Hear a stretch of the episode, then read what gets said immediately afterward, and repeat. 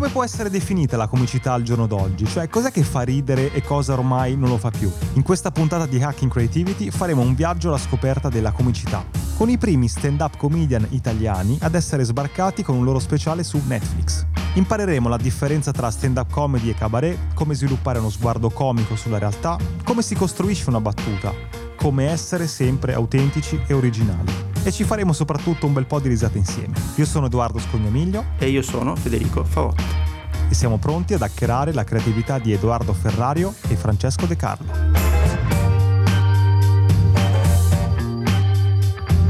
Ciao ragazzi. Ciao. Benvenuti. Allora, noi per prepararci a questa chiacchiera abbiamo fatto un po' di ricerca, come si fa sempre. No? Abbiamo letto tutte le interviste che voi avete fatto negli tutte, ultimi... Tutte, tutte. Tutte. Tutte, rob... tutte e due. Tutte e due interviste. Anche col mio Donna Moderna nel 1989, cioè, settembre 89. Cioè Top Girl, tutte quelle riviste di una volta. Allora le avete lette tutte. No, abbiamo scoperto che in, in tutte le interviste c'è sempre una domanda. Indovinate qual è? Co- come ti vengono? No? Non è progetti per il futuro? Non è progetti per il futuro? Mi presti 200 euro? Qual è la domanda che ti fanno sempre? La domanda che mi fanno tutti adesso, è, è specifica, è come descriveresti la stand-up comedy a chi non la conosce? Ah, certo, sì, no? sì. Dammi una definizione per uh, chi proprio non ha idea di, di cosa stiamo parlando. Ma io, per come la vedo io, la stand-up è un monologhista, un comico che sale sul palco eh, solo con eh, l'arte della parola, quindi solo con il monologo. Okay. E cerca di raccontare il suo punto di vista e le sue esperienze attraverso del, del, dei paradossi, delle battute comiche e molto spesso lo fa nella maniera più originale possibile. Esatto. Sì, cioè, per quanto mi riguarda, di fatto è un genere teatrale. È un genere teatrale, certo. siamo nel mondo del teatro, è una cosa che pertiene alla cultura anglosassone, è nata in America e eh, si tratta appunto di un comico che sale sul palco fa un monologo senza travestimenti, senza trucco, senza parrucco, interpretando... Senza fare un personaggio. Senza fa, interpretando semplicemente se stesso. Quindi porta il suo bagaglio di esperienze, tutto quello che gli capita, dal suo punto di vista sul mondo, di fronte a un pubblico. Però, però, prendiamo Brignano. Sì. È uno che sale su un palco e racconta... Certo, assolutamente. Ma non è, voi non siete Brignano. No, non siamo Brignano, ah, per quanto mi riguarda, semplicemente per una questione di linguaggio. Ok. Cioè io diciamo amo spiegare questa differenza fra eh, diciamo stand up comedy e eh, genere di comicità che se vuoi può essere cabaret o comunque cioè, qualsiasi cosa che preceda insomma un po' l'arrivo in Italia della stand up comedy perché poi in America esiste da, dagli anni 50 allora per me è come sai che nel jazz negli anni 20 sì. in America andava di moda lo swing sì. negli anni 40 è iniziato il bebop allora era sempre jazz certo. però suonava diverso Ok. E secondo me è la stessa identica cosa, cioè la stand-up comedy ha un linguaggio, un ritmo che è diverso dal linguaggio e del ritmo che ha, faccia, chiamiamolo cabaret in Italia. Non c'è una cosa che sia migliore dell'altra, perché no, certo, non c'è. Certo. Cioè chi afferma che la stand-up comedy sia migliore del cabaret è un pessimo stand-up comedian generalmente, perché, perché non è vero, perché non, cioè, stato, ci sono sempre stati gli ottimi cabarettisti, ci saranno dei pessimi stand-up comedian, quindi non c'è una, eh, un valore assoluto certo, in cui è certo. meglio. Eh, è un discorso di linguaggio semplicemente. Poi da lì iniziano tutte considerazioni su quello che è stato il cabaret televisivo, quello che è successo. Ma sai che ho trovato una, proprio ve la giro, una mappa con le, eh, i comici italiani divisi per le decadi. Ah. Quindi dagli anni 30 fino arriva ai 2000 in realtà. Beh, no? Interessante. E per dire c'è eh, 80 Ok, Beh, Troisi, Grillo, eh, certo. Benigni, Verdone, bravo, esatto. Poi 90, Albanese, Guzzanti, La Jalappas. La Jalappas, Aldo Giovanni e Giacomo, 2000 Zalone, Luttazzi, Crozza, eccetera, poi non è andato avanti. Cioè, voi potreste essere, cioè siete la, la, la, novità che Guarda, senza ovviamente è molto interessante essere dici, autoreferenziali no però... no no ma eh, al di là del il punto è a memoria io l'ho cercata questa mappa sono contento che l'hai trovata a memoria io non mi ricordo non riesco a nominare più di cinque comici che sono usciti negli ultimi dieci anni in Italia perché forse vogliamo mettere Zalone mm. Pintus sì, sì. Mm, Pio Amedeo sì arriviamo a 5. 5 comici in 10 anni sono pochissimi. Nello stesso periodo di tempo, in Inghilterra ne saranno usciti eh sì, 150. di comici professionisti che fanno quei numeri. Certo. Ti, ti dico di più, in Italia c'è sempre stata questa cosa, infatti l'esempio che fai tu, Verdone, Troisi, tutti gli anni 90, ogni decade ci ha avuto i suoi comici. È successo per la musica, perché i cantautori, pensa, c'è stato De Gregori e loro negli anni 70, Vasco Rossi negli anni 80, poi c'è arrivato i Silvestri, cioè ogni, adesso ci sta la trappa addirittura. Quindi, Indie trap, certo. eh, per- in, in Italia la musica si rinnova, Sì. la comicità si è bloccata a un certo punto. Sì, è vero. Ed è strano perché se tu pensi ai comici che stanno in televisione, quasi tutti hanno 50-55 anni. Sì, è vero.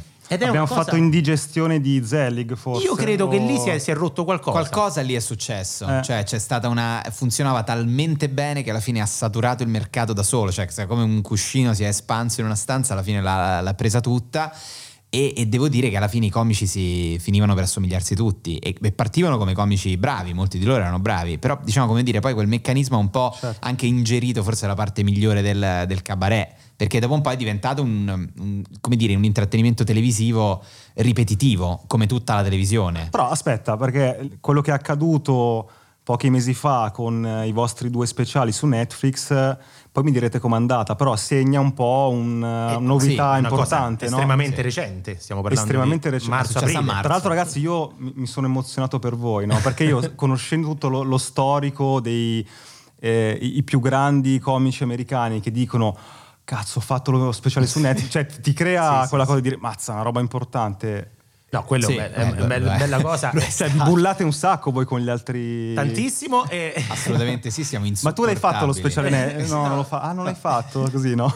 No, ma pure se c'è una riunione io faccio scusate, ma ehm, quanti di voi hanno uno speciale su Netflix? Scusatemi, devo andare, devo rivedere il mio speciale su Netflix. Io Cioè, abbandono. Ma la così. sensazione di accendere Netflix e ve- vederti Eh, lì dentro. Beh, quella è com'è? stata fortina. Fortina, Sì. sì. Sarebbe da dire. Sì. Adesso avere lo speciale lì è come una prima serata su Zelig di dieci anni fa? O come importanza secondo Allora, voi? come por- Netflix ha Un po' sì, no? Allora, guarda, come. Beh, co- allora, a livello di, come dire, legittimazione e consacrazione, effettivamente lo è. Sì. Perché oggi avere lo special su Netflix è effettivamente. eh, un game changer. è direi. un game certo. changer, sì. Eh, Ma- quel- beh, la televisione all'epoca Mediaset era molto più, aveva- faceva dei numeri che fanno, che fanno impressione, sì. Era diversissimo tutto il sistema, però la cosa bella è che mentre, come dire, eh, Mediaset riusciva, come dire, grazie a Zelig tu riuscivi ad arrivare ad una quantità di persone incredibili in Italia in quel momento, noi siamo distribuiti in 180 paesi su una platea di 200 milioni di abbonati. Per cui io personalmente ho ricevuto complimenti dal Brasile, dalla Francia, Ma dai. dall'Inghilterra, sì, Eh dagli sì, Stati Uniti. cosa- Gente sì. che l'ha visto con Certo, sì. gente che l'ha visto con i sottotitoli. Cioè, questa cosa è bellissima. Il- diciamo, se quello che prima in Italia si riusciva ad avere era una popolarità enorme a livello nazionale, oggi probabilmente si può avere in tempi più lunghi con la televisione per il semplice motivo che molte meno persone vedono la televisione.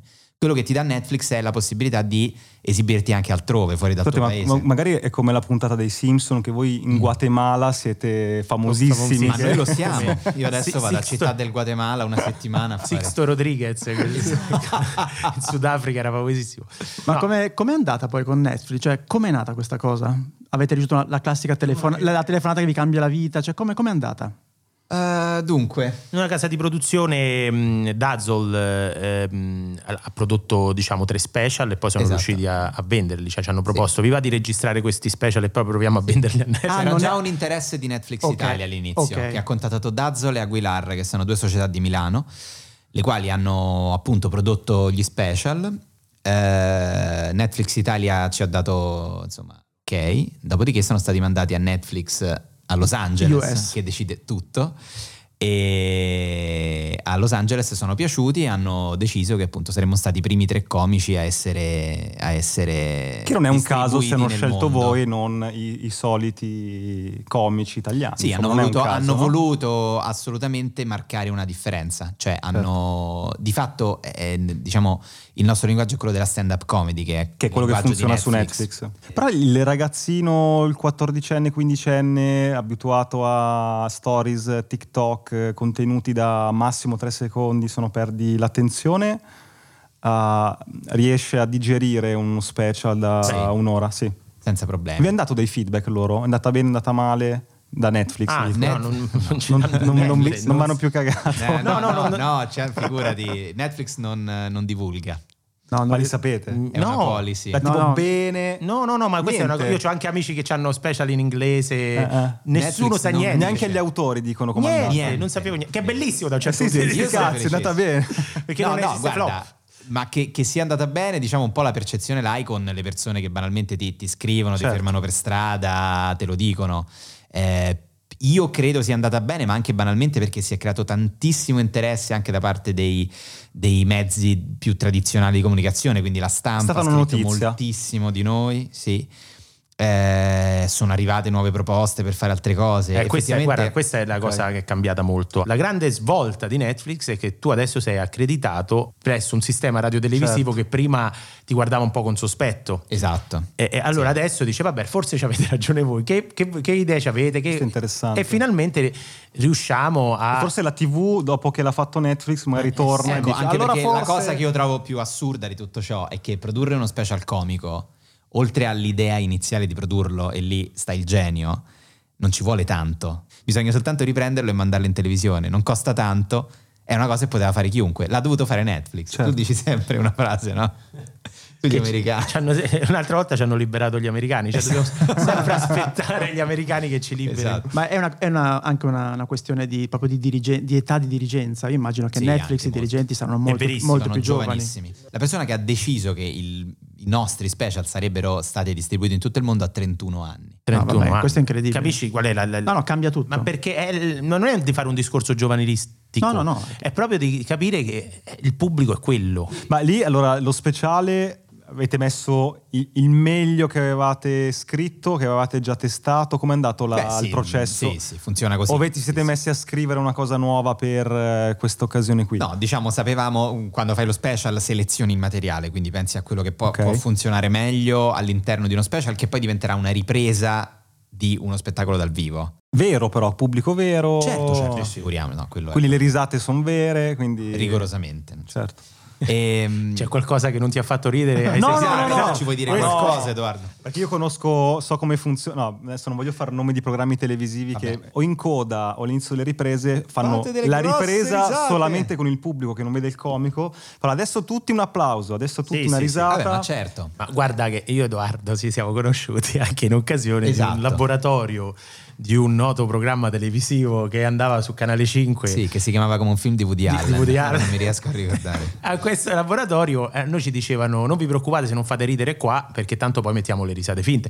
Ah, Cioè, sì? Paradossalmente, Sì, sì, certo. se tu ci pensi, eh, visto che vi occupate di creatività, eh, è il processo creativo è opposto. Cioè mentre noi abbiamo sempre cercato di portare una fedeltà, nel senso noi diciamo se una cosa funziona dal vivo funzionerà pure a casa, cercando, è un monologo, è un monologo, è- quindi cercando di eliminare ogni passaggio intermedio, no? perché siamo convinti che questa cosa funziona eh, qui, funziona pure a casa. Loro facevano il contrario, cioè dicevano Sì, sì. una cosa non funziona qui, non è un problema, funziona a casa. Per loro queste due cose erano completamente separate. Vero. Questa è la- la- la differenza. Tanto è vero stand-up. che a- alla fine il, il paradosso di Zelig è stato che tu alla fine non andavi a fare il comico, andavi a fare un pezzo a Zelig, cioè Certo. Zelig aveva cristallizzato una forma di comicità che non era il cabaret, era Zelig, era, era diventata proprio una cosa Cioè, un po' ti omologava al No, format. che ha preso diciamo. il- il- completamente tutto il mercato, ha creato delle sue regole, quindi poi era perfettamente sensato che tu non facessi il provino di un comico che andava a Zelig, ma facessi un provino per andare a fare tre minuti a Zelig, che ripeto è un linguaggio molto preciso. I comici di Zelig eh, delle prime edizioni erano dei mostri, cioè se poi li vedevi che facevano lo spettacolo, erano dei mostri, c'era gente che ti teneva un'ora e mezza una piazza con eh, 9.000 persone, cioè, bravissimi. Alla fine, gli ultimi delle ultime edizioni, era gente che aveva tre minuti.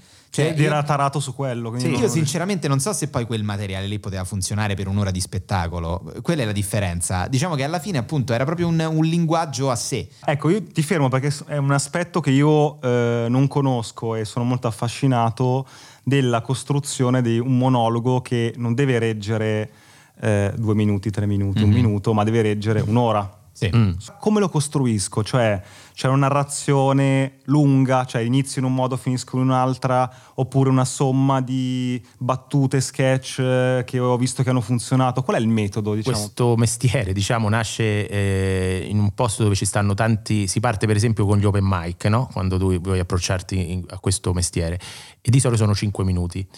Eh, si dice sempre, quando inizi a fare il comico, fatti 5 minuti perfetti. Ti fai 5 minuti a prova di bomba, Sì. non ne fare altri 5, cioè fa- rendi questi 5 perfetti. In Poi- America, sì, poi in, in America è proprio così. Sì, Esatto. poi passi ai 10 minuti. Ok. Quindi devi avere 10 minuti perfetti. Li fai sempre, ogni volta la stessa cosa. Anche Sempre lo ci- stesso. Ci stanno tante possibilità di andare sul palco, Sì. là, ovviamente. Ti giri vari locali Locali- offline, diciamo. 10 minuti, poi arrivi a 20 minuti, poi arrivi a 30 minuti e poi, se ci riesci, arrivi all'ora. Per farti capire come la costruzione di questa roba qui all'estero è vista sulla base di... Io invece qua in Italia io ho fatto eh, un 5 minuti a Grotta a Mare, che è un festival che- del 2009, dopo un mese mi hanno chiamato per fare un'ora e io ho fatto un'ora, cioè del- Sì, eh, sì, uguale. capisci qual è? Ce la- l'avevi quell'ora o no? Ah, erano delle cose orrende proprio che non riporteremo. Altro che educazione cinica. Però i primi 5 minuti hai spaccato. Esatto. Poi vedi la gente con le lacrime. Hai poi. fatto 20 milioni di visualizzazioni, se non mi sbaglio. no? Però no. Quindi la, la prima cosa è costrui- frammentare il monologo in eh, piccole parti. Sì, giusto? diciamo, questo è, Ehm, no, questo è come. vie- questo è- d'accordo, Edoardo. No, no, no, no, io non sto dicendo questo. Io ti Ok. sto per farti capire che se ti vuoi approcciare a questo mestiere, Ok. non, non puoi partire dall'ora. Ok. Devi partire da costruire, a sapere come si costruiscono 5 minuti. Come uno sceneggiatore parti dal cortometraggio, non partire esatto. dal lungometraggio. Più o meno ok, sì, esatto. Eh, guarda, io lavoro, provo i pezzi, eh, appunto in serate come gli open mic, eh, situazioni più piccole nelle quali posso provare, sapendo che anche se sbaglio non importa perché sto provando il pezzo.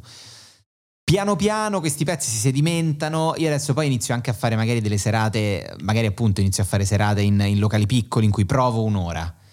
Poi capisci cosa funziona, cosa no, cambi piano piano, aggiungi materiale fino a quando dopo un po' di repliche hai un- spett- un'ora che puoi ritenere solida. Ok. E il vero spettacolo poi inizia da lì, perché poi diciamo nelle volte successive quando poi lo fai hai la possibilità di effettivamente renderti conto di quanto materiale funzioni. Ma prendiamo un, un pezzo del- di ognuno del vostro Sì, speciale. sì. Ci- se ci raccontate da come è partita l'intuizione a come poi l'avete. Sì. Un tuo passaggio è come si beve all'estero. Eh, no? Quella è comicità osservazionale. Cioè, Tu hai vissuto lì, vivi lì. uno dei consigli che do sempre a chi vuole fare il comico devi uscire di casa e devi vivere la vita cioè tu devi vivere la vita devi fare delle cose eh, capisci quello che ti piace capisci quello che non ti piace e soprattutto capisci quello che ti fa ridere cioè sono degli occhiali che tu ti metti in quel momento e piano piano sviluppi un occhio, un occhio comico è ovvio che il pesce fuori dall'acqua è una cosa che funziona sempre tu stai in Gran Bretagna la prima cosa che noti sono le differenze e quelle eh, sull'alcol sono le più evidenti No, ma in generale è, è- è fondamentale parlare sempre di cose che eh, si sono vissute. Io parlo sempre di cose che ho vissuto. Eh, è, il, è il primo punto Ecco, per far ridere. prendiamo il tuo esempio, Sì. il beer shop. Certo. Che mi ha fatto Sì. molto ridere. Ecco, Sì, sì. lì facci capire da dove sei, sei andato a un beer shop, vabbè, ti sta sul cazzo, non ti piacciono. Però da lì al quei due o tre minuti che hai costruito, come ci sei arrivato? Allora, diciamo che lì eh, io, io amo molto, insomma, anche io faccio molta comicità osservazionale, mi diverte molto. Eh, a un certo punto mi sono reso conto che eh, nei ristoranti iniziava a esserci la carta dei sali. Quindi tu, quindi tu potevi scegliere fra il sale rosa dell'Himalaya, il grigio del Mar Caspio, il blu di Persia. E poi mi sono reso conto che le birre artigianali era in- diventato praticamente impossibile. Eh, questo insomma per una tendenza globale era diventato impossibile bere in molti locali, ti veniva data soltanto la birra al doppio luppolo, veramente liquiriziata con una coda di ostrica. E allora mi sono chiesto, cioè, quando è successo tutto questo? Cioè, quando è che questo posto, che era un posto di merda fino a cinque anni fa, adesso mi danno soltanto la birra fatta a mano dal frate trappista? E quindi mi sono iniziato a interrogare, ho pensato però, ho pensato che la cosa era molto diffusa, perché ovunque andavo c'erano queste birre trappiste. Allora ho pensato, mi sono reso conto di quanto l'artigianalità oggi sia la nostra più grande ossessione. Cioè una cosa che io dico spesso è che non è più possibile mangiare male, perché ovunque vai il cibo ti viene proposto come biologico, fatto a mano, le cose, lo facciamo noi, la farina facciamo noi, l'acqua che facciamo noi, è tutto così. Allora ho pensato, questa ossessione di l'artigianale, il biologico, l'organico, il tutto fatto come lo faceva nonna, quale sarà il prossimo passo? Cioè, qual è l'ultima cosa rimasta industriale, industriale per definizione, che potrà essere artigianalizzata, fatta da una ragazza con i tatuaggi e il fiocco in testa? Le benzine. Allora ho pensato La lì bionzina. la bionzina, che ovviamente si dovrà chiamare bionzina questo posto. E quindi chiaramente mi sono immaginato una, una, appunto una scena nella quale tu, insomma, in un futuro molto prossimo, una sorta di Black Mirror piacevole, praticamente tu puoi andare a Roma a rifornirti a Bionzina, che sono dei benzine artigianali, anche lì funziona esattamente come al beer shop, quindi comunque c'hai questo boro con i tatuaggi, esatto, "Yo, yo, yo, che cosa gli posso dare? Guarda, 10 euro di verde. Allora, guarda, la pompa 4 mi è arrivata questa settimana, questa qui, la Desert Dune, è molto buona, è una 12 ottani, molto leggera. Questa invece, guarda, si chiama la Shakes Delight, la fanno degli shake trappisti nel Golfo Persico. quindi diciamo che il, lì è proprio un lavoro di addizione, è proprio l'iperbole comica. Quindi diciamo che trovi un'idea, uno spunto, ti rendi conto che è qualcosa di condiviso dal pubblico e poi inizi ad aggiungere livelli. Prima di trovare la benzina biologica c'erano altre ipotesi che hai scartato perché facevano meno ridere? Eh, guarda, no, forse, forse sono andato diretto alla benzina perché davvero ho pensato. Ah, vabbè, poi tutto questo nasce prima da, in realtà dalla considerazione che. Perché c'è una battuta che faccio prima di parlare de- delle birre artigianali che è il fatto che eh, i negozi di sigarette elettroniche. Perché all'epoca c'era stato il boom, prima che adesso si iniziassero a vendere le ICOS, eccetera, ma c'erano le sigarette elettroniche. Allora diciamo che questi delle birre artigianali, una apriva un beer shop eh, e io dicevo è, un mercato che comunque abbiamo, abbiamo già visto è saturo, sono operazioni che succedono, insomma non nessuno impara. Franchising. Franchising, mi immaginavo appunto questo proprietario del beer shop che apriva e, insomma uno assaggiava la birra artigianale loro dice ma come mai c'è questo retrogusto di tabacco? Guarda perché questo prima era un negozio di sigarette elettroniche, perché non lo senti? Quindi comunque questi fenomeni per cui c'è un'idea sul mercato, esplode, il mercato si satura e collassa è una cosa che succede sempre, sta un po' anche succedendo con le birre artigianali adesso. Esatto. Ma io ho una curiosità. Prima hai detto che i, i pezzi piccoli li provi no, in eh, locali piccoli, Sì, eccetera. sì, sì. Ma da quando scrivi a quando arrivi al locale, Mhm. eh, ci sono dei passaggi intermedi con i tuoi amici, con i tuoi colleghi, certo, con, certo. cioè c'è un... Può capitare, cioè diciamo comunque poi il primo pubblico è sempre il pubblico degli amici, può essere la tua ragazza, la tua fidanzata, tuo fratello, insomma eh, uno magari qualcosa inizia la, la inizia a raccontare, però quello non è mai un vero, cioè l'amico, il tuo amico, la tua fidanzata non è mai un vero pubblico, cioè puoi vedere la sua faccia e capire se hai proprio scritto una stronzata o se è qualcosa che ha un, ehm, un riferimento, però il vero pubblico poi è quello che non ti conosce e che è venuto a vederti in un locale, quello è il, il pubblico che poi decide se il tuo lavoro è fatto bene o no. In questo senso la comicità è una forma di, secondo me, di artistica espressiva molto interessante perché è l'unica che si completa davvero con il pubblico.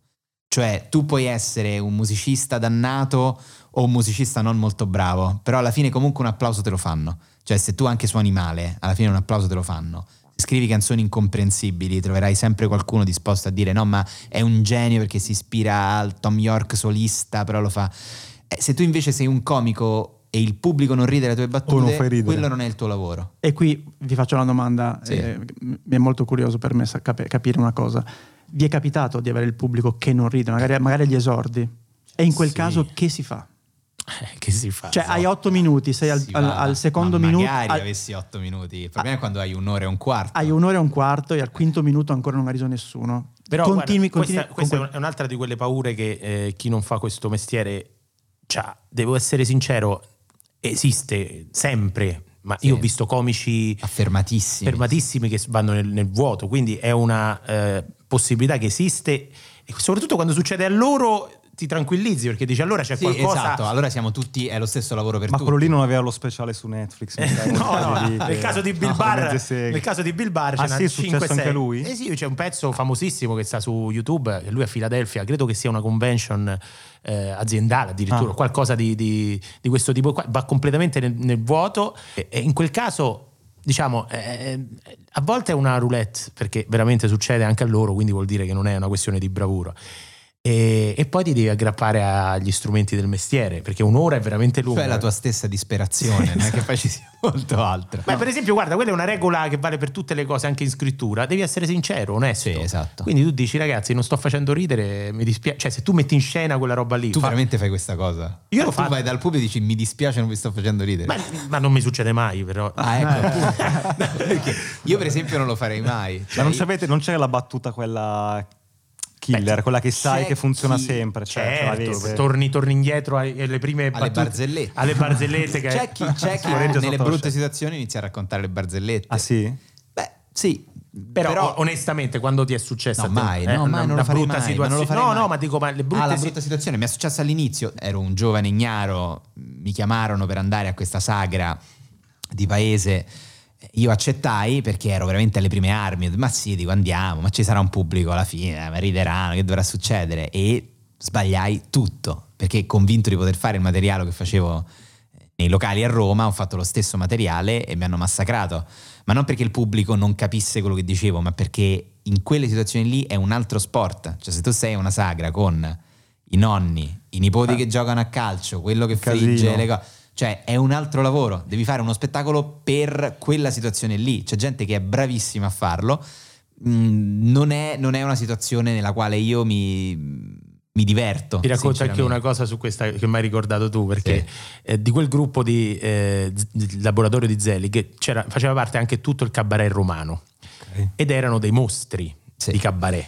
C'era gente che appunto in queste situazioni ribaltava Sono Improvvisazione mostri, sono i più bravi. No, Sì. anche però Tutto, tutto. Improvvisazioni, stesso- battute perfette, tempi perfetti, fanno ridere tu. bravissimo. repertorio di cinque anni che non era mai stato aggiornato quindi Esatto, cioè, sì, sì, sì, esatto, cose in cui poi si quello, ride sì. perché è chiaro perché si ride quindi perché sto prendendo in giro eh, un- una donna o un, un Sì, ho battute un su ciccione. Berlusconi e Villa Certosa. Capito? Che credo sia Che è un evergre- evergreen. Non so neanche più che cioè è. cose estremamente eh, diciamo di pancia così e io mi ricordo una volta an- andai a una serata e prima di me misero uno di questi un fe- cioè veramente una cosa alzato l'asticella Cioè, la gente stava disperata da quanto stava ridendo, cioè gli occhi di fuori c'avevano. E poi salgo io.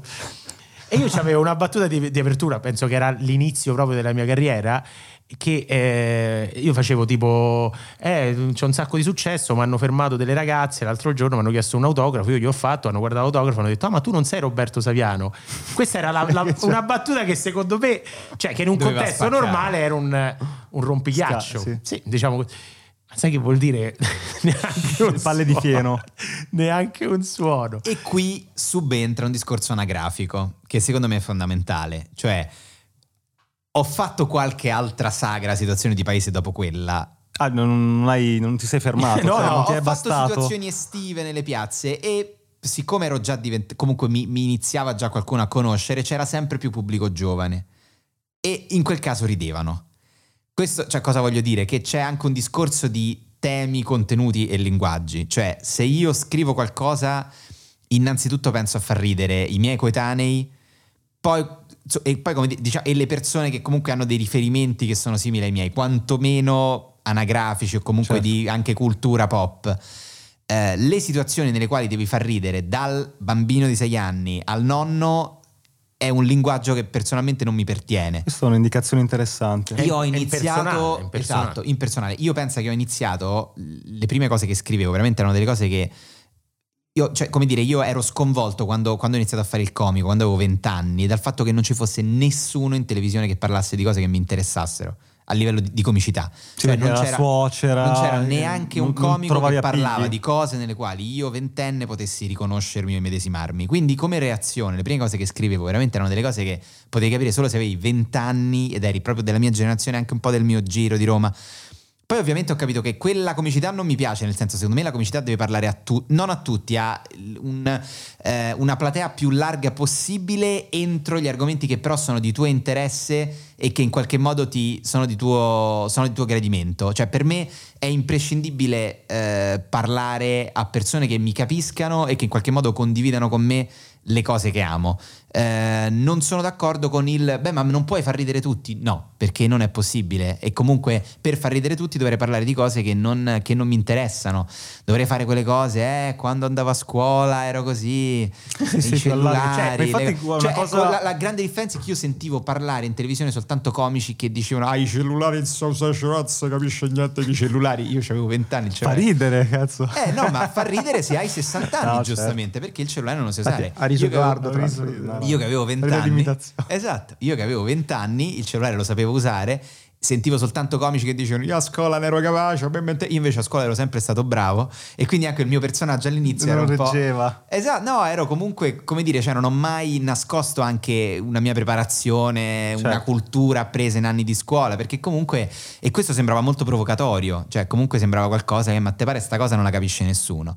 E invece, grazie a Dio, sembra che non è così, considerando poi Ma comunque guarda, c'è una cosa interessante proprio per questo. questa qua perché anche come consiglio a chi vuole capire come si scrive una cosa Sì. comica, no? Me più riesci a ehm, cogliere e raccontare il dettaglio e più spesso è- è- è più- arrivi più in profondità con la Sì. risata rispetto a un eh, ragionamento mh, generale e largo. Cioè io l'ho notato, notato su entrambi Certo, che ma- vi fermate molto sulla cosa specifica, cioè viene in mente parlavamo del beer shop, del il tizio che si appoggia Certo, al ma- bancone ma con quel perché- tipo di tono, non- è molto mh, specifica Di nuovo, cosa. perché è, un- è un'immagine nuova. È un'immagine Esatto, nuova è che nuova, tu, no- sì. pubblico, non avevi nel- nella tua testa. Una volta noi siamo andati a vedere un comico tradizionale, io Edoardo, e, e- Sì. e a, un certo Sì, sì, punto, e a un certo punto si lamentava, eh, Esatto. si lamentava sempre della, della compagna. Ma in continuazione. Tre quarti d'ora sulla compagna che faceva questo, non gli permetteva di fare questo. E la compagna, perché le donne quando partono 35 trolley, tutte queste cose qua, e 72 paia di scarpe. E a un certo punto gli ho detto, ma perché non la lascia? Lasciala. e infatti, ecco, lasciala. lasciala. Allora, questa è la Cioè, differenza, una delle differenze Esatto. per spiegare la stand up. È che nel cabaret tradizionale, nella comicità tradizionale, ci stanno dei, dei- dei, dei luoghi comuni, diciamo dei cliché. E continuiamo a ridere su quei cliché. Cliché. E sono cliché che non funzionano forse più per Non funzionano più. E soprattutto non sono veri perché se tu veramente ti stai sul cazzo tua perché ci stai ancora insieme? Stai dicendo quelle cose non perché ti stanno a cuore, semplicemente perché eh, sai che funzionano. Nella stand-up comedy è arrivato il divorzio. esatto. Cioè, io dico sempre: la stand-up comedy è quel luogo in cui tua suocera non è necessariamente una cacacazzi. Beh, un po' allora in partenza escludete dei temi. Perché dicevate prima, dipende come lo tratti, però un po' di temi vanno... Io mi sono es- sposato eh, 15 mesi fa, ho scritto un pezzo sul matrimonio. Ok. Cioè, non c'è, nel senso è, non- non- non c'è- però ne parlo di matrimonio da trentenne che si sposa oggi. Scusami, io per esempio adesso voglio- sto facendo yoga.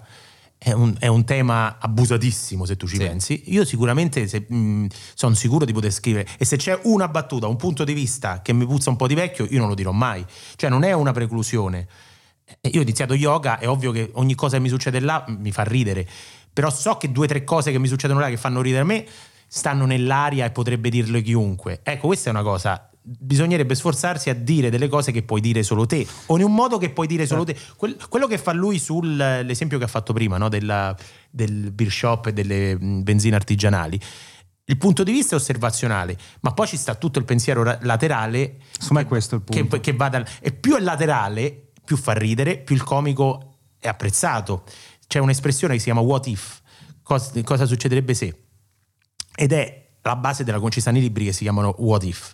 Sono sempre gli stessi meccanismi. Sì. Più però sono ehm, originali, sono più ricercati, c'è più lavoro e più all'estero è a- mi dispiace sempre parlare dell'estero, però perché sta succedendo anche in Italia, Sì. perché se stiamo qua a parlare è perché sta cambiando anche il pubblico qua e più è valorizzato. In televisione in Italia più una cosa è eh, diversa e più ti guardano con Secondo me c'è stato un, eh, ehm, una tendenza di un- dello schema del eh, ti faccio immedesimare, ti faccio riconoscere in un personaggio. Cioè il racconto della suocera alla fine ridi perché in qualche modo ti riconosci in quella storia lì, che è stato ripetuto per sempre. Ma in quello che fate voi invece, ed è appunto il concetto del eh, what if o pensiero laterale, del la mia reazione su tanti dei vostre- vostri segmenti battute è cazzo non ci avevo mai pensato. Mentre quella comunicità mh, classica no, di, di cui abbiamo parlato prima è più ah ti ci riconosci in questa cosa, Eh. ri- ridiamo insieme di- della tua vita. Può essere questo, Sì, il- sì, sì, sì, può questo- essere d'aiuto nel- nello scrivere anche, prova a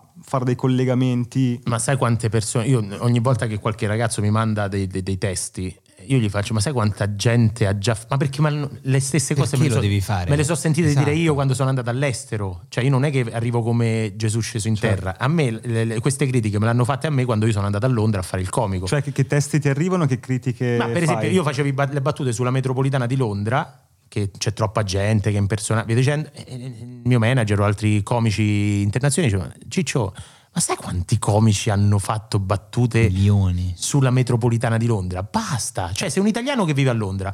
quante cose ci puoi dire che non sappiamo? Esatto. Ah, certo. Allora lì mi è cambiato tutto. Allora quando uno mi arriva gli dico scusa ma perché mi devi fare battute sulla suocera? Ti faccio un esempio.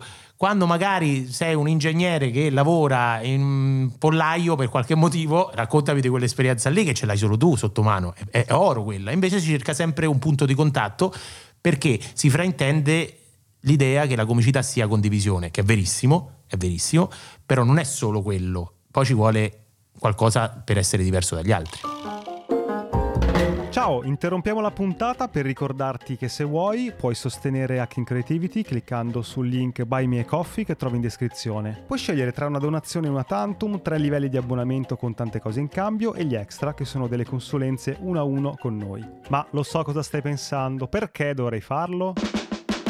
Uno, perché questo podcast vuole crescere sempre di più, ma a vari costi, quindi per tenere accesa la macchina e fare ancora più puntate abbiamo bisogno del tuo supporto. Due, se ti abboni hai qualcosa in cambio, dal canale Telegram riservato dove trovi nuovi link, backstage e un contatto diretto con noi, fino a partecipare a una registrazione dal vivo via Zoom di una nostra puntata di link e ricevere in anteprima i format su cui stiamo lavorando. 3. Se anche una volta soltanto ascoltando il nostro podcast ti è venuta in mente un'idea, hai trovato una dritta che ti ha svoltato un lavoro, beh è un buon motivo per far continuare questo progetto perché prima o poi ti darà ancora qualcosa di utile. Insomma, clicca il link in descrizione, trovi tutte le combinazioni che abbiamo pensato per supportarci e intanto grazie. Torniamo alla puntata. Noto una cosa, che quando guardo un pezzo di stand-up mi sembra di, eh, forse perché appunto bene o male tutti lavoriamo nella creatività, mi sembra di sentire il sudore di quante volte è stata scritta, quante volte è stata provata, eh, a differenza magari di un pezzo, diciamo di Zelig, per intendere Mhm. un genere, che sembra quasi più semplice, sembra quasi ci sia un po' meno sforzo. E ehm, dico questo ma voglio arrivare da un'altra parte, cioè internet ci ha portato sicuramente Netflix, ottimo, ci ha portato i comici, Mhm. ottimo, però ha portato anche una sorta di democratizzazione della comicità. Non sono nati dal basso tantissimi eh, siti, penso a Spinoza, penso a Lercio, eccetera. Come si fa adesso, eh, un po' la risposta l'avete data, che è quella di essere molto autentici, ma a non cadere anche involontariamente Eh, so, in un sì. plagio? Eh, È impossibile, come, cioè, nel è senso... molto difficile. Eh, c'è anche, secondo me, c'è anche troppa comicità su internet oggi. E questo è interessante. Se, Secondo me c'è troppa comicità su internet oggi perché Censuriamo. tutti comici. No, no, no, non bisogna censurare, però il rischio è che eh, il rischio per gli autori è che effettivamente Ecco, in questo per esempio è interessante la differenza fra TV e internet, cioè qual è diventato il problema di fare un programma televisivo settimanale su internet. Tu prima riuscivi a trattare con la satira una notizia accaduta mercoledì e andavi in onda domenica sera, quello che succede da mercoledì a domenica su internet è, cioè un giorno su internet sono 200 nel mondo reale, quindi eh, diventa, diventa veramente faticoso perché tu hai persone che su Twitter dalla mattina alla sera scrivono battute per, credo loro stessi, non so, per i 50 amici che gli mettono like, quindi c'è tantissima comicità. Allo stesso tempo internet ha creato un linguaggio perché pensate a tutti quanti i video tipo eh, i 10 tipi di eh, ristoratori che incontri, i 10 tipi che incontri in treno, i die- le 10 donne che escono. Direi pure Cioè, Roma Nord e Roma Sud. penso che- Roma Nord e Roma Sud, cioè nel senso sono cose che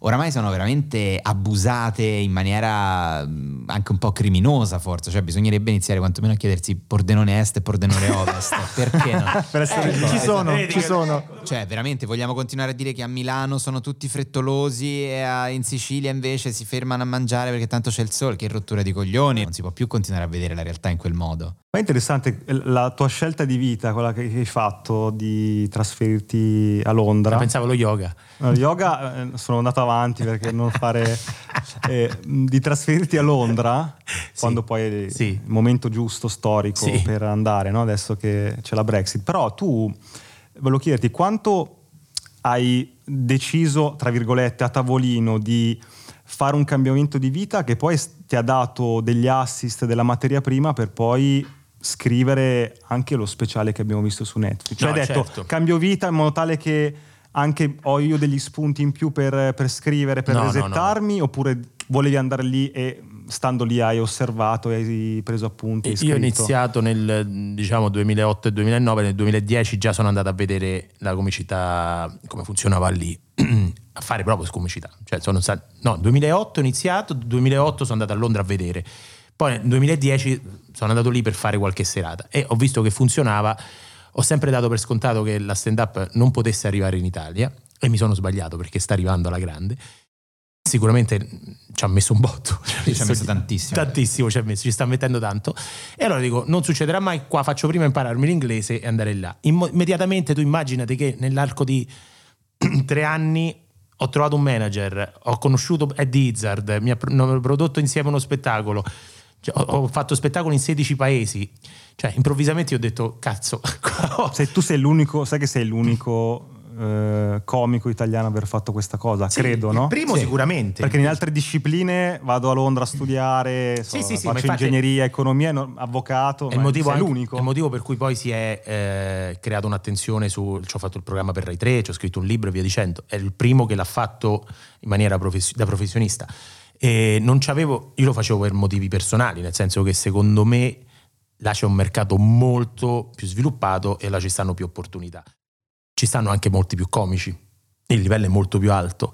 Quindi diciamo, se non vuoi giocarti la carta dell'italiano per sempre e quindi parlare delle differenze culturali che sono, non è Roma Nord e Roma Sud, ma sono gli italiani siamo così e gli inglesi sono così, che ci gioco e ci ho giocato per anni, là è molto più difficile. E quindi adesso il terzo spettacolo portato quest'anno a Edimburgo è la storia della mia famiglia. Che non è- c'entra niente. Non c'entra niente, racconto l'Italia, però racconto delle esperienze personali, di, come- di- di- di formazione quasi, no? Ed è un punto d'arrivo è stato, perché i primi erano le battutine cortissime perché l'inglese non era buono. Poi sono passato a noi siamo così, voi siete così, e questo terzo spettacolo è più, impegnan- più importante, tant'è che ho ricevuto pure delle- degli apprezzamenti delle stesse persone che, che mi dicevano all'inizio va in questa direzione e tutti quanti perché? Perché è una crescita continua la stand up. Quando tu prima chiedevi come fai a scegliere un- uno special, il materiale di uno, tu devi dare la migliore rappresentazione che c'è di te in quel momento. Quindi è semplicemente una. In questo momento, questo è il meglio che posso fare. L'anno prossimo, sicuramente farò uno spettacolo migliore di quello che ho fatto quest'anno. Un'altra cosa che volevo chiedervi sulla tecnica, c'è una cosa che ho notato forse di più sui, sui tuoi Francesco, del, eh, la- io quando avevo studiato all'università si chiamava pinza, cioè del fare una battuta su una cosa, dopo 5 minuti reinserirla. sorta- Callback. Il callback. Callback si chiama. Semine raccolta, chiamerei. pinza fa Esatto, schifo. Callback si chiama. Ehm, l'ho notata su ehm, quando raccontavi che avevi fatto credere a un tuo amico americano che Sì. in Italia non avessimo i gatti. Dopo credo 5 minuti, non mi ricordo la E seconda. neanche io mi ricordo. Aspetta. Non mi ricordo. Ma io non l'ho rivisto il mio special. quindi- Vabbè, dopo 5 minuti riprendi questo tuo amico americano e, Sì, è torni sulla stessa- e strappi la risata.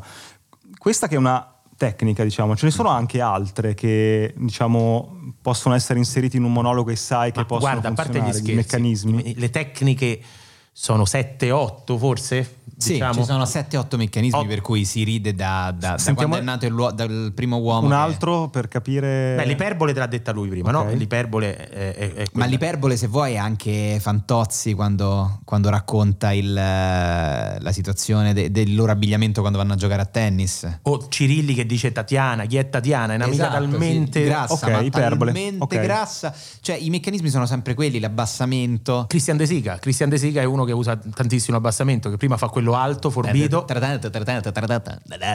È- Ora non ho detto delle parole, ma Non ha detto, No, delle, no. non ha detto delle parolacce esatto, soprattutto. Si è capito perfettamente. Poi c'è il paradosso, il paradosso è, è quello più importante perché il paradosso, sul paradosso ci puoi costruire un monologo su un paradosso. ad esempio? Un paradosso nel mio nuovo spettacolo è mh, più siamo stupidi più facciamo figli. Ok. Ok? Io dico per esempio invece un altro su- sui referendum, cioè che puoi fare ormai qualsiasi tipo di referendum, le persone sceglieranno sempre la scelta peggiore. Capito? Abolire la è geografia, sì, sì, aboliamo la geografia, Cioè, sì, vogliamo tornare paradossi- al televideo, sì, torniamo al I televideo. paradossi sono le cose più preziose in un, in un monologo di stand-up perché sono quelli che ti possono far fare 4-5 minuti. Eh, Che poi parti da uno, da con l'intuizione, aggiungi, piano aggiungi, inizia. aggiungi. Sì, esatto. Ditemene un'altra che... Forse il ribaltamento dell'aspettativa, l'avevamo detto prima. Certo, Sì, il sì, ribaltamento. quella è- certo. sta la base, la Quello è sorpresa. proprio la base, Cioè? diciamo. Bah, diciamo, vabbè, su- su- sulla sorpresa, tu- cioè, tutta la comicità di fatto è, è disattesa. Ok. Cioè, diciamo, crei una premessa, un'evoluzione, e poi alla fine è una- un qualcosa che la, eh, che disattende quella premessa, è un meccanismo veramente basilare, praticamente c'è in tutte le battute. Eh. Ma voi questo l'avete, l'avete, studiato, l'avete semplicemente carpito guardando tutti questi filmati? Io penso che ci siamo resi conto che ci avevamo dentro, sì. sono cose che c'hai eh, dentro sì, e, le tiri, e, le tiri, fuori. Cioè, quindi è stato istinto, poi quando siete... Emulazione è molto importante, okay. io lo dico Già, sempre, sì. copiate, se iniziate, copiate qualcuno. Quindi è stata emulazione, istinto e poi quando siete diventati un po' più professionisti avete capito che cosa stavate facendo. Esatto, cioè io adesso se scrivo un pezzo io so che magari qui lo, lo condisco, dico ok, qui fa ridere se metto questo, qui fa ridere se questa iperbole diventa un po' più lunga, qui fa ridere se metto un callback ad una cosa di prima. Sono dei meccanismi molto standard, ovviamente, ma è come la musica. Eh, le melodie sono, gli accordi sono quelli, cioè l'armonia è quella, che poi eh, la bravura è in chi scrive la melodia, è come scrivi la melodia, eh, sono sette note, sono sempre quelle, non è tanto diverso, sono sette meccanismi, sono sempre quelli da quando il primo uomo è stato mangiato da una tigre certo. di fronte a un altro che si è messo a ridere, te sei morto, io no. Eh, sono sempre quelli, non cambiano mai. La bravura è l'evoluzione, diciamo, riuscire a costruire sempre di più. Adesso si fa tantissima metacomicità, si fa comicità sulla comicità. Uno degli spettacoli che ho visto al Fringe di Edimburgo, che è il festival di teatro più importante del mondo, è uno di quelli che mi è piaciuto di più si chiamava One, One Hour of Stand Up Comedy, un'ora di stand up comedy, era questo comico newyorkese che faceva la parodia di uno spettacolo di stand up comedy ed era da morire da ridere, cioè lui su questo coso del callback lui diceva una cazzata all'inizio, tutto pretestuoso, cioè battute che non fanno ridere. Poi dopo tipo un quarto d'ora rifaceva la stessa battuta e poi le faceva oh oh oh, qualcuno ha rifatto una battuta di un quarto d'ora fa, è un callback questo. E tu, cioè, è una cosa, quindi ormai si addirittura, capito, si, si, va sempre più a fondo, si va sempre più a fondo. Per questo quando noi vediamo il monologo, il monologhista che arriva sul palco, capito, a Milano, ma dove vanno tutti con quella fretta? Noi invece in Sicilia, cioè è, una, è un'occasione persa, si può fare talmente tanto, veramente. È come se nella musica si continuasse a fare solo canzoni col giro di do. È già studiarsi le figure retoriche, riprendere sì, il libro ti, ti, ti una, che non hai mai studiato. Un'altra cosa, scusami, il, il, ce ne stanno di più banali ovviamente, tipo appunto i giochi di parole, i doppi sensi, ehm, poi avendo il fisico eh, sul palco puoi fare delle cose, diciamo, mimiche, mimiche sì, certo. e via dicendo. Il punto è che una volta che tu hai imparato queste tecniche, tendi o a usarle senza accorgertene o comunque sì, esatto. ad, ad, abbandonarle perché... Eh, Esattamente, sì. Cioè, Adesso io, per esempio, anche i callback, dopo un po' di... vabbè. Cioè, cioè, lo sai, allora magari se c'è una situazione, cioè l'importante è avere consapevolezza di quello che di fai. quello che stai facendo. Allora, sì. se c'hai una situazione che proprio dici, vabbè, faccio un callback, lo fai, la gente si ammazza dalle risate e tu sai che hai fatto un callback, che è quella cosa lì che non è un. un, un no, per, ecco, per esempio, una cosa del genere è utile, scusami se ti interrompo, ma è per se stai facendo magari un pezzo in cui porti un ragionamento, cioè c'hai un momento in cui per 35 secondi il pubblico ti deve ascoltare senza ridere, eh, magari stai appunto facendo passare una cosa che poi ti serve per dopo, è, è divertente poi mettere un callback, perché come dire, sai che lì è tipo è un'area pedonale, cioè lì sali sul marcio, nel senso stai tranquillo che lì il pubblico ride e riprende l'attenzione, però sei riuscito a fargli passare un concetto alto che magari ti serve per fare dopo delle battute più interessanti, le introduci con un callback, quindi come se svegliassi il pubblico quindi, come dire, sono come dei, dei, trucchetti retorici che funzionano in alcuni momenti ed è doveroso usarli. Però ti dico, eh, una volta che tu sai queste cose e le eh, usciranno nella tua attività di stand-up comedian, il punto è che se tu parli di quello che ti è successo della vita o quello che pensi per davvero, alla fine non c'è neanche bisogno di usare queste tecniche, sì, nel esatto. senso che tanto è tutto sulla disattesa e ti renderai conto che ci stanno delle situazioni paradossali che, che vivi e non sono artefatte.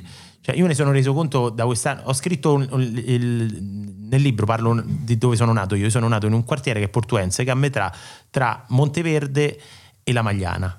La, Monteverde ci sta appunto il, il, cinema, è molto posh e via dicendo. Eh, la Magliana è la banda della Magliana, quindi da una parte il libanese e dall'altra Nanni Moretti. Questa cosa qua è vera e, semplicemente ragionandoci, non c'è bisogno di metterci altra roba. Un altro dei meccanismi è il contrasto, per esempio, che funziona tanto. Vedi, è un contrasto questo. Qua io ci posso fare milioni di cose, ma parte tutto da un'esperienza vera. Cioè, esatto, la, la, cosa sì. importante è partire da, da, da, cose vere, perché le cose vere non te le può rubare nessuno. Prima dicevi Però del plagio. È la partenza, dopo. Poi ci vuole il mestiere. Però certo. il plagio, io penso che la cosa peggiore che può fare un comico è rubare una battuta. Cioè, questa è una cosa che dovremmo fare, tipo il giuramento di Ipo- Ippocrate, e dire se uno becchiamo qualcuno che ruba una cosa, lo facciamo fuori dalla. Sì, perché esatto. la cosa. pe- Io a volte penso, questa battuta a chi l'ho rubata? A chi l'ho l'ho già Sì, sentita. sì, sì, anche noi Sì, viviamo sì. tutti Poi la, la togli e, e poi ritrovo un mio pezzo vecchio, cazzo era mia. Eh, era sì, mia. c'è ridere. L'autoplagio vale, diciamo. Però se tu, se io ti dico un gioco di parole, mm, che ne so, un, un gioco di parole di- nell'aria te lo posso rubare, no? Un doppio senso te lo posso rubare. Sì, sì. Un- un- una routine interna non me la puoi rubare. No. Quindi se uno ti ruba una battuta non ti devi incazzare perché vuol dire che è una battuta che stai bene in bocca a chiunque. Ma nel monologo quanto è importante la partenza? Perché anche lì io mi mi studio, mi guardo gli stand-up comedian americani e vedo lì una volontà di partire in un certo modo. Tu dici Cioè- in tutto il mo- cioè nella, nella serata, diciamo, di No, no, un'ora. la par- sì, nella partenza Ah, del imprimi le prime monologo. Quanto è importante quel momento? è e- fondamentale, è molto importante. Molto importante perché ti stai presentando al pubblico. Quindi è importante che il pubblico capisca chi ha davanti. È tra l'altro è il momento in cui il pubblico capisce chi sei. Cioè, se non ti ha mai visto e tu sali sul palco e spieghi subito chi sei, il pubblico ti percepisce come un umano. E questa cosa è bellissima. Cioè, un meccanismo molto interessante è che. mm, Ecco, io magari a volte vedi salire sul palco delle persone e capisci immediatamente chi sono. E per me quella è una delle cose più belle della comicità. Cioè, ho visto comici salire sul palco in, in situazioni in cui il pubblico non rideva tanto. Appena salgono, il pubblico già vede e dice: Oddio, ma chi cazzo è questo? Poi fa una battuta in cui spiega perfettamente, fa capire il suo mondo, e quella è una cosa bellissima. Quando io ho iniziato, come tutti, dovevo un po' trovare il mio personaggio, il mio personaggio comico. Mi- allora, all'inizio, diciamo, cercavo un po' di fare magari avevo provato appunto a imitare qualcuno che vedevo, quindi dico vabbè magari però se faccio quello irriverente funziona, quello romano funziona. Alla fine ho capito quello che devo fare è me stesso. Quindi per dire io adesso il mio nuovo spettacolo inizia con io che chiedo al pubblico, vi ringrazio per essere qui, sono sempre stupito quando ci sono persone perché questo da fuori non si direbbe che è il mio lavoro, cioè se doveste scommettere su qual è il mio lavoro pensereste che sono uno stand-up comedian o un supplente di italiano.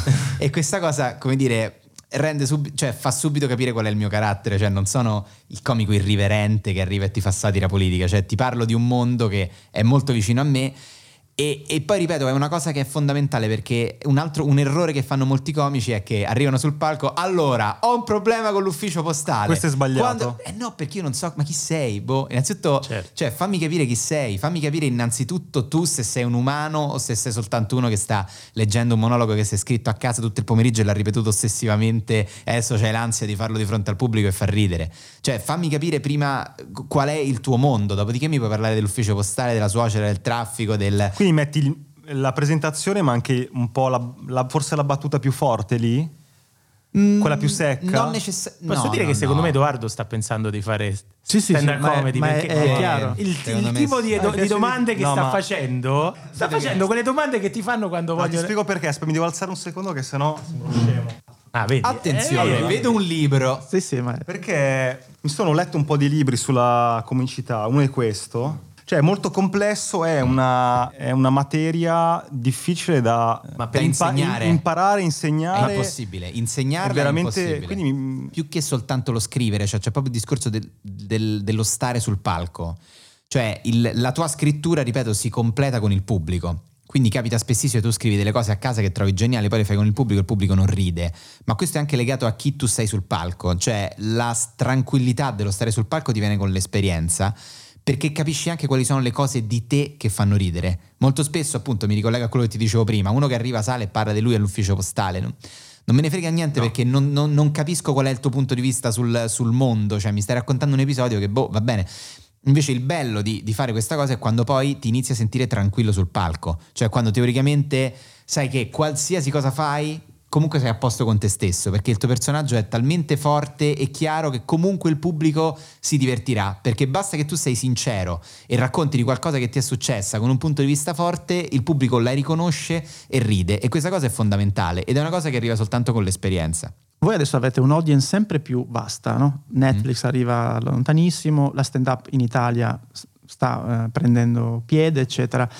Al di là di far ridere, sentite anche una responsabilità sui contenuti che veicolate? Cioè nel senso che più andate avanti vi rendete conto che forse le cose che dite possono anche influenzare in maniera positiva, negativa, eccetera, le persone? Sì, beh, certo. Sì, sì, insomma, co- come chiunque parli ad una platea, io per esempio mi chiedo sempre eh, questa battuta su chi è, cioè quando faccio magari una battuta... Tu hai fatto chiudere metà del beer shop a Roma. no, Dopo- questo mi auguro che non sia accaduto. Falliti. Questo no, no, no. Mi- Anzi, anzi, semmai li ho portati al pubblico, uno dice sempre così, no, anzi. Eh. No, ma guarda... Ne devono ringraziare. Esatto, Mi devo- zero, no. Ehm, no, io per esempio, ecco, quando scrivo una battuta mi chiedo sempre su chi è questa battuta, cioè... eh, quando fai magari una battuta irriverente, una battuta scorretta, penso sempre se so, un parente di questa persona fosse in sala, riderebbe. Io, per me è una cosa fondamentale, cioè non bisogna mai fare troppo i, i naif, perché comunque quello che tu dici, cioè, la battuta ha una violenza in sé, perché comunque è proprio uno schiaffo, è qualcosa che si schiaccia, no? È punchline, è un pugno, si chiama così. Quindi ti devi sempre chiedere, ma questa cosa che sto dicendo che valore ha? Cioè fa ridere il pubblico perché è una battuta paracula e quindi magari il pubblico arriva con un'allusione che sto facendo io ad una verità che però è chiaramente una, una- magari è una, è una verità violenta oppure una verità scomoda oppure razzista oppure sessista oppure quello che sono dispo- credo talmente tanto in questa mia idea da eventualmente correre il rischio che qualcuno si offenda e questa cosa per me è fondamentale. Se uno È si offende, non la fai? No, se uno si offende eh, la faccio eh, semplicemente perché sarei disposto a confrontarmi con lui. Eh, se uno si offende perché l'ho colpito eh, in qualcosa che lo riguarda sensibilmente, lui è una vittima, però ripeto, non lo faccio mai perché davvero mi pongo Ma sempre. infatti non è il vostro stile, però se guardiamo i comici americani, cioè ci vanno giù su necrofilia, aborto, cioè robe... C'è una differenza fondamentale che io ho sperimentato eh, che è il concetto di politicamente corretto. Il politicamente corretto in Italia non esiste. Sì, sì. Fuori invece è Che ne dicano. non esiste proprio, Eh, mentre fuori è molto forte. Sono poli- più bigotti. Beh, diciamo che nel, nel- discorso pubblico ci stanno delle parole che tu non puoi proprio nominare. No, qua in Italia non ci stanno, forse le bestemmie qua. E, mm, Sì, forse è l'unica cosa che in davvero non Veneto. si può fare. Ci sta una, Veneto sì. io avevo una battuta che finiva dicendo eh, Gesù è ritardato e, e quando l'ho fatta eh, lì mi hanno detto non la puoi dire sta, bat- sta battuta e io gli faccio perché? "Eh, Perché è ritardato e, e- offendi i ritardati e a me fa ridere che qua in Italia non- C'è l'associazione ritardati che... e dice che- Gesù, no, Gesù chi se ne frega Gesù, Gesù si può offendere religione. Invece qua in Italia si offendono, se io dico Gesù è ritardato, si offendono per Gesù, non per Gesù- i ritardati. esatto. Questo ti dà la misura, di, la differenza tra qui e, Esatto, e. Il politicamente corretto là è fortissimo, ci stanno delle parole che non puoi fare e non puoi utilizzare, non puoi offendere alcune cose che noi diciamo candidamente sono considerate razziste, sessiste, omofobe, no? E quindi tu non puoi fare le battute sui ciccioni, cicciottello. Eh, e quindi diciamo questa forza del politicamente corretto ha poi generato il politicamente scorretto Ricky Gervais, Louis C.K., Bill X, George Carlin e via dicendo perché tu paghi un biglietto e vuoi sentire le cattiverie di Gene Jeffries al punto che prendono in giro gli handicappati cose perché è, È l'unico luogo nella società in cui Esatto. posso ascoltare in cui si può cose. fare, però questo storicamente. Certo. Il comico È ha sempre potuto dire È quello catartico. che cioè, era il caso- ruolo del comico, dire quello che gli altri non potevano dire. Qui no. In Italia il politicamente corretto non esiste, il discorso pubblico è molto più scorretto de- de- che lì. Eh, ieri c'era un dibattito sulla 7 a Nonella Arena in cui si parlava di trans c'era Adinolfi che prendeva delle posizioni che non sono considerate normali negli altri paesi. Non, non sarebbe mai, forse Ricky Gervais potrebbe prendere quelle, quelle posizioni così ho estreme che capito. prendono in giro. Però Ricky Gervais è un altissimo autore di satira che lavora da 30 anni, è uno dei comici più bravi al mondo, cioè può dire quello che vuole e le persone si continuano a offendere e anche giustamente, perché io alcune battute di Ricky Gervais non le trovo giuste, cioè ci sono delle battute che secondo me offendono le Cioè vittime. in Italia siccome c'è Dinolfi che copre, Adinolfi, che, eh, per Sallusti, dirne uno, eh, che copre quell'area, se lo dici tu non è una battuta, Ma no, ma, eh, non, non- non si crea il tabù. Ragazzi, io vi faccio l'ultima domanda.